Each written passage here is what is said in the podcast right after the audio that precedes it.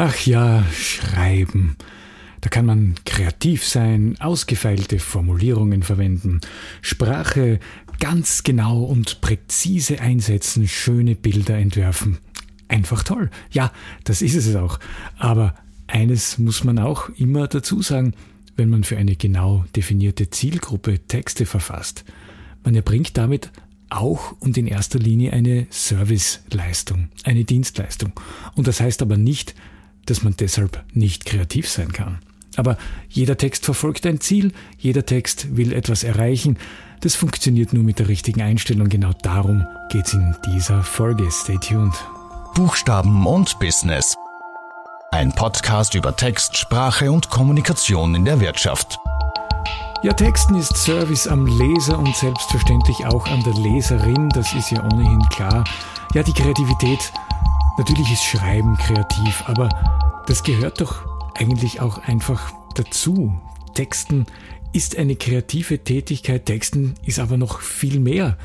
Es ist nämlich eine zielgruppenorientierte Dienstleistung. Hui, das war jetzt ziemlich Business, aber es stimmt letzten Endes ja auch. Hallo, ich bin Stefan Schwar, ich bin Texter und Lektor und ich vermittle alle möglichen Inhalte rund um die Themen Text, Sprache und Kommunikation und wie man damit in der Wirtschaft erfolgreich ist. Schön, dass du bei dieser Folge von Buchstaben und Business dabei bist. Tja, die Serviceorientierung, die ist für mich eigentlich etwas ganz Zentrales beim Schreiben, beim professionellen Texten. Denn es ist eine gewisse Haltung, die dahinter steckt, ein, ein Mindset, ja, die das sagt, wie kann ich Inhalte so gestalten, sprachlich so gestalten, dass sie verstanden werden. Und das ist ja auch bei allen kreativen Dienstleistungen generell der Fall. Man will ja Leistungen erbringen, die verstanden werden. Man will ähm, Kommunikation ermöglichen. Man will den Menschen helfen, indem man etwas schreibt, etwas entwirft, was auch immer. Also beispielsweise im Bereich der Grafik. Das Informationsdesign, also die professionell aufbereitete Gestaltung von visueller Information, die muss intuitiv verstanden werden und zwar von allen. Und das wäre natürlich auch schön, wenn es bei Texten so wäre, denn es ist eine Dienstleistung, es ist, hat einen starken Service-Charakter und es gibt eine starke Dienstleistungsorientierung bei Texten. Wenn man sich das so ein bisschen in der Vergangenheit anschaut oder das, was man vielleicht selbst kennt oder was ich aus meiner Erfahrung kennengelernt habe bei diesem Thema, dann fällt auf, dass früher ziemlich viel falsch gemacht worden ist, was das Thema Texten betrifft, was das Thema professionelles Texten betrifft. Denn der große Fehler war, dass Texte exklusiv waren.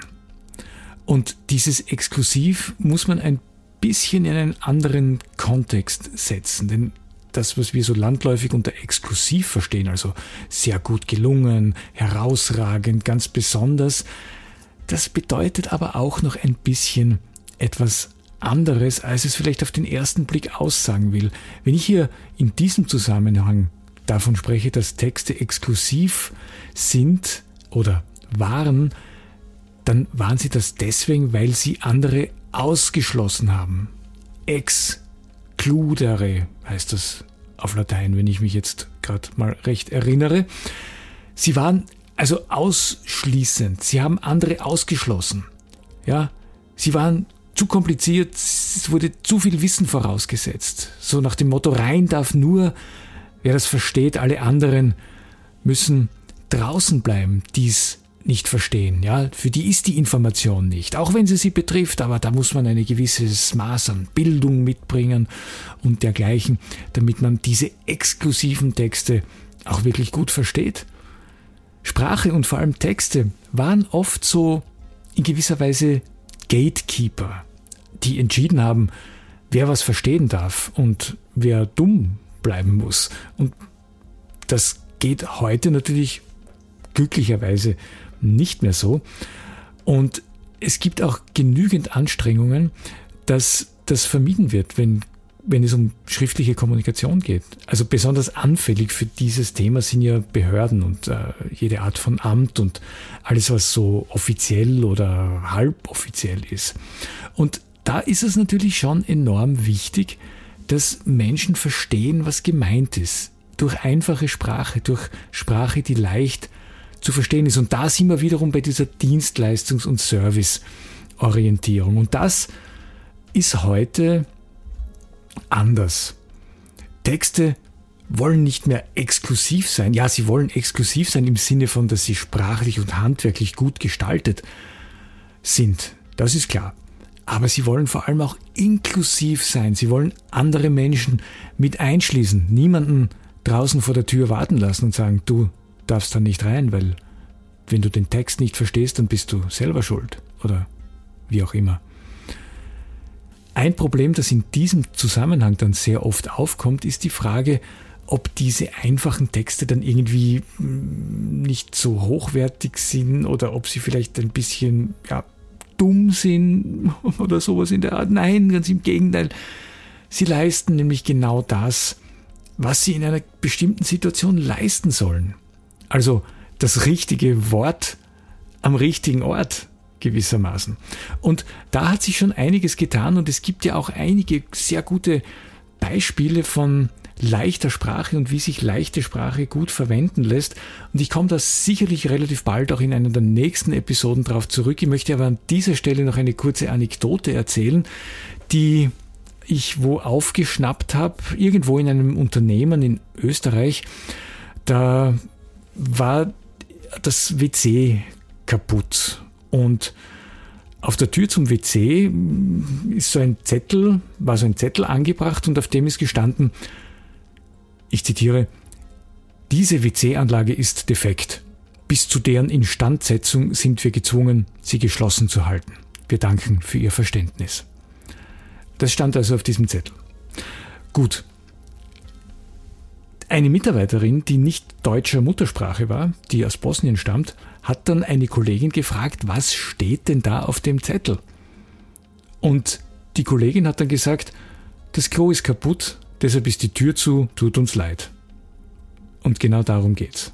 Anstatt diese WC-Anlage ist defekt, bis zu deren Instandsetzung sind wir gezwungen, sie geschlossen zu halten, wir danken für Ihr Verständnis, das sagt ja niemand.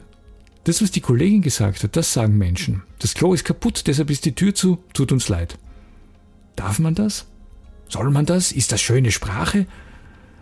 Ja, es funktioniert vor allem und darum geht's. Das ist eigentlich das, was zählt und dieses Beispiel unterstreicht das ganz besonders deutlich und ganz besonders gut. Es gibt aber auch eine ganze Menge anderer Beispiele, wo man ähnliche Schwierigkeiten hat, die Inhalte wahrzunehmen. Bei Produktnamen fällt mir das immer wieder auf oder bei, bei Firmennamen. Da ist natürlich sehr viel Kreativität im Spiel und sehr viel ähm, also Vorstellungskraft und, und es wurde sehr viel Zeit auch investiert.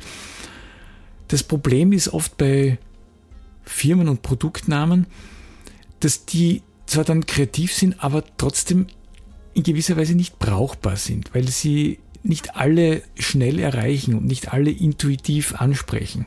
Das kann sein, weil sie beispielsweise auf Englisch sind, was nicht jeder versteht, was nicht jeder aussprechen kann, wo nicht jeder weiß, was gemeint ist. Dann kann, das kann sein, dass das Wort an sich sehr kompliziert ist bei Produkten oder auch bei, bei Firmen. Dann wird man auch gewisse Schwierigkeiten haben.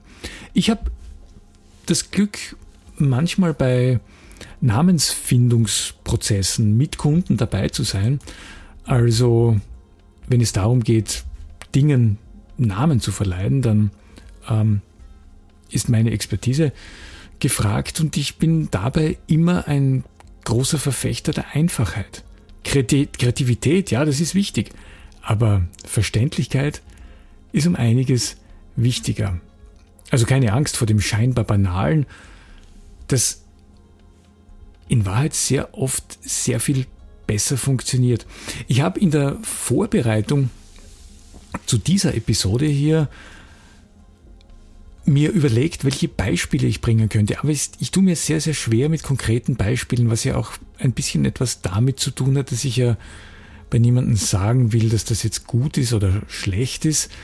Und jetzt hoffe ich, dass das für dich nicht allzu abstrakt ist. Es soll dir lediglich dabei helfen, diesen Service-Charakter zu verinnerlichen. Alles, was du schreibst als Profi, als professioneller Texter oder als jemand, der viel schreibt beruflich, ja, vor diesem Hintergrund zu sehen, dass du eine Dienstleistung erbringst, dass du einen Service erbringst, dass du versuchst, jemanden anderen etwas mitzuteilen auf eine leicht verständliche Art und Weise. Dabei gibt es einen zentralen und sehr, sehr interessanten Bereich, wo man das ganz schnell umsetzen kann, auch vielleicht auch bei dir in deiner Firma, nämlich der Bereich der Geschäftskorrespondenz. Also was schreibe ich meinen Kunden wie? Und das lohnt sich wirklich sehr, da einen genauen Blick drauf zu werfen und diese Geschäftskorrespondenz sanft zu adaptieren, also sich alle Briefe einmal herzunehmen und zu sagen, alle Vorlagen, wie sieht das aus, wie spreche ich hier meinen, meine Kundinnen, meine Kunden, meine Partner, meine Lieferanten, ähm, wie spreche ich die eigentlich an? Ich bin aktuell in dem Moment gerade in so ein Projekt auch involviert und das ist ein relativ großes Projekt von einem großen Unternehmen, wo ich auch genau das mache, also wo ich die Geschäftskorrespondenz mir ansehe und versuche es sanft zu verbessern. Nicht alles gleich neu zu schreiben, nicht alles über den Haufen zu werfen und vor allem keine sprachdogmatischen Regeln aufzustellen, aber die schriftliche Kommunikation ein bisschen auf die Höhe der Zeit zu heben und eine leichte Sprache zu finden, die leicht verständlich ist, die sich ein bisschen an dem orientiert, was wir auch in der mündlichen Kommunikation sagen, denn das ist leicht verständlich, das geht leicht von den Lippen, das wird auch leicht bei der Rezeption leicht verstanden, denn das muss man ja immer mitdenken. Und da fällt mir wieder das Beispiel der, der defekten WC-Anlage, die es instand zu setzen galt, ein.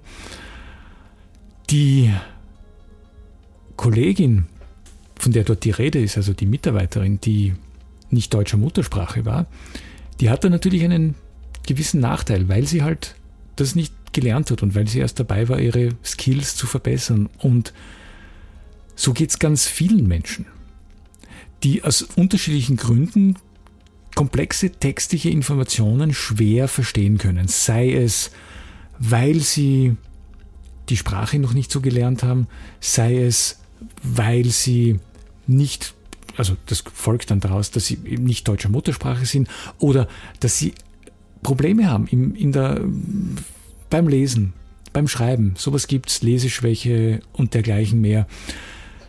Aber die Menschen brauchen trotzdem Information. Und wenn ich Texte inklusiv gestalte, also diese Menschen wirklich nicht ausschließe, keine exklusiven Texte mache, dann kann ich wirklich Texte schreiben, die von allen verstanden werden. Man geht ja sehr oft davon aus, wenn man schreibt, dass ja alle alles verstehen, weil letzten Endes können ja alle Deutsch oder welche Sprache auch immer und das ist ja dann klar, dass, dass man das dann alles versteht, aber das stimmt eben nicht.